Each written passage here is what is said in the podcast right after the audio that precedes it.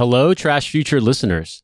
Please enjoy this promo of this month's second Britanology on the topic of fish and chips takeaways. There's a link to the full episode in the show notes. Also, on the $5 Patreon tier, we've unlocked our episode covering the 90s comedy series Absolutely Fabulous, and that's an episode featuring friend of the show Phoebe Roy. We've also unlocked our landfill indie episode to the free feed. Both of those episodes are linked in the show notes. Also, just bear in mind, we still have tickets available for our shows in Brisbane, Sydney, and Canberra, which are taking place in a little over a week.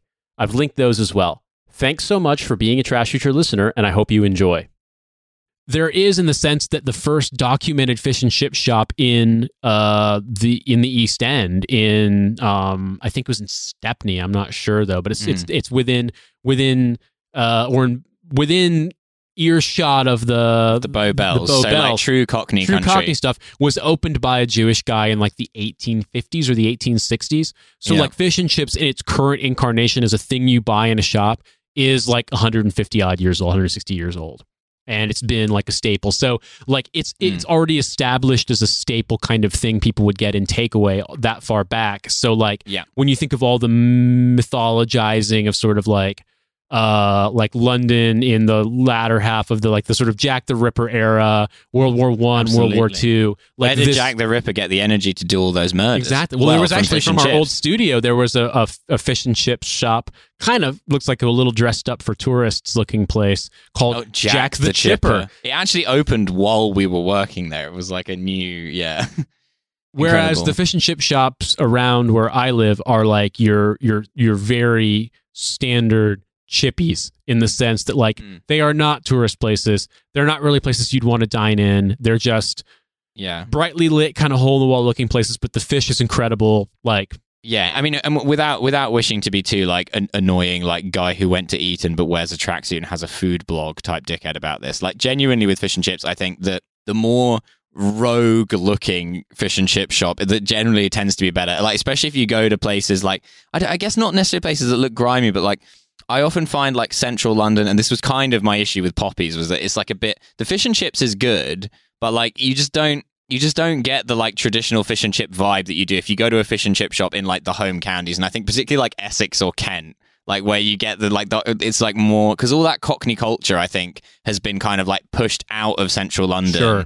and so in central london kind of like you've got these newer immigrant communities like you can get great like greasy indian food in whitechapel for example like Beng- bengali food that's like very kind of like what i imagine a chip shop in the east end would have been like 70 years ago like that it's that kind of a vibe I mean, we've talked a lot about Shalimar Kebab House, but that that kind Yeah, of vibe, yeah, like really like cash only, incredibly cheap. Nothing is luxurious. Food's amazing. Mm. Um, that's definitely like since we've only ever done had our studios in East London, Yeah. and specifically when we were right by Royal London Hospital, like really in like the center of Whitechapel, we had access to like a ton of good South Asian food.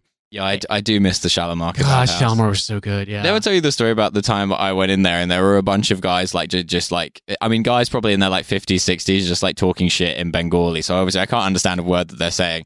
And then, and then at some point, one of them in just like kind of a stupid voice goes Pakistan, and then they all just start laughing. And I'm like, yeah, get their asses. I'm enjoying this like international beef.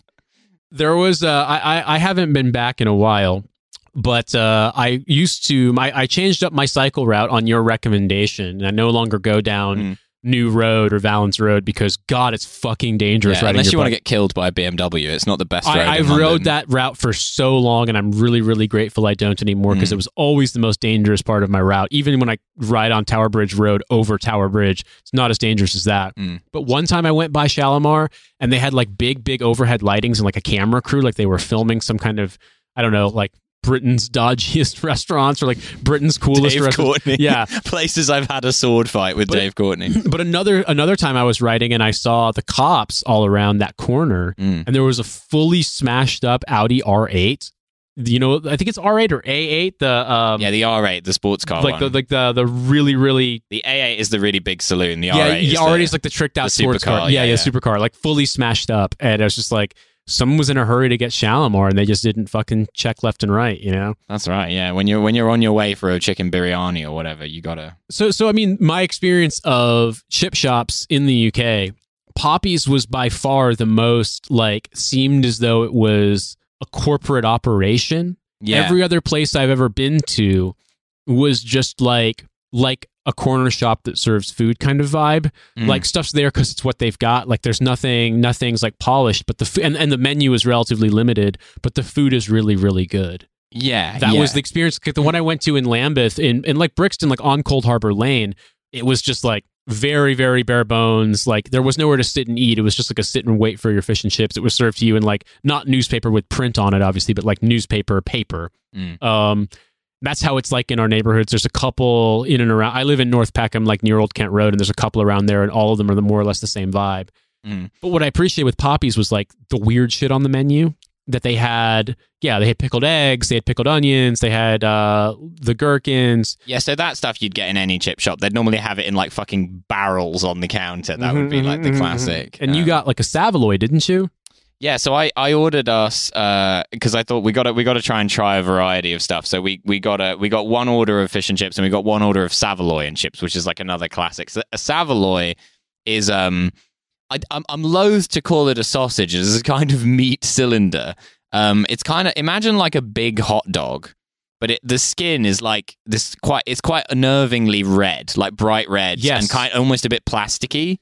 At first, I looked at it and I thought to myself, "Am I committing a faux pas by eating this? Am I supposed to discard this liner? Is this just plastic?"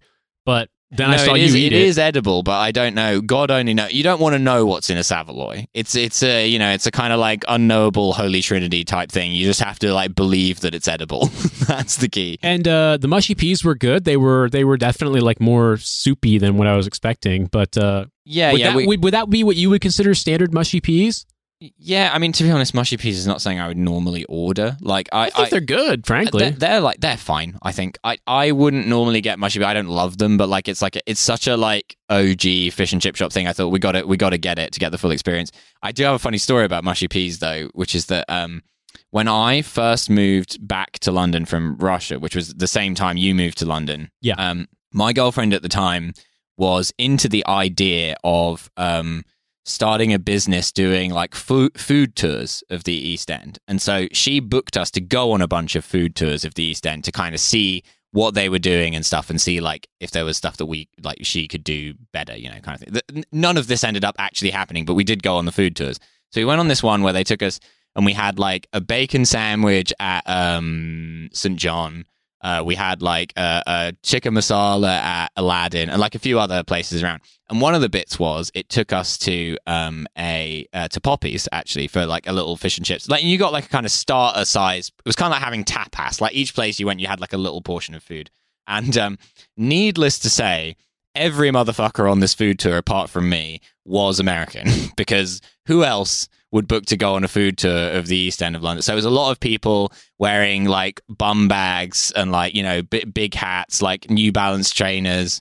No, Under Armour trainers rather, and like carrying a big camera and going like, "Oh my God, Greg, can you see that?" Like uh, that was the vibe.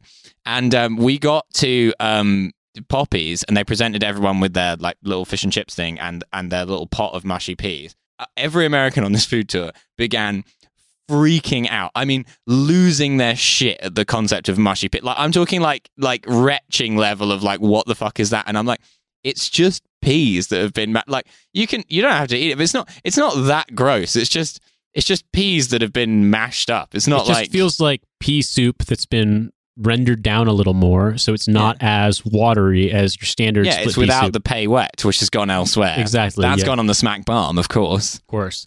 Yeah. I went back and wa- I showed that to my mom because she'd never heard the Mm. Smack Barm Pea Wet thing, and uh, took a look at it, and I was like, wait, so the Smack Barm Pea Wet is a buttered cob roll with a hash brown and Mhm. and mushy pea water on top. Yeah. And I was like, you got to get some liquid in there to get down a fucking a, a roll with fucking uh, hash brown in it. That's a though? dry meal. I don't know if I would want maybe like some ketchup or some brown sauce, some A1 or um, some HP sauce, but like, I think ketchup would be the vibe there. yeah, probably. but Yeah. actually doesn't sound that bad. That doesn't actually sound. When I, I I remember seeing the video and being like, haha, It's yeah, just pure carbs, yeah, right? just, Like, just just carbs on carbs. But then I was like, actually, that's pretty good. That sounds pretty delicious.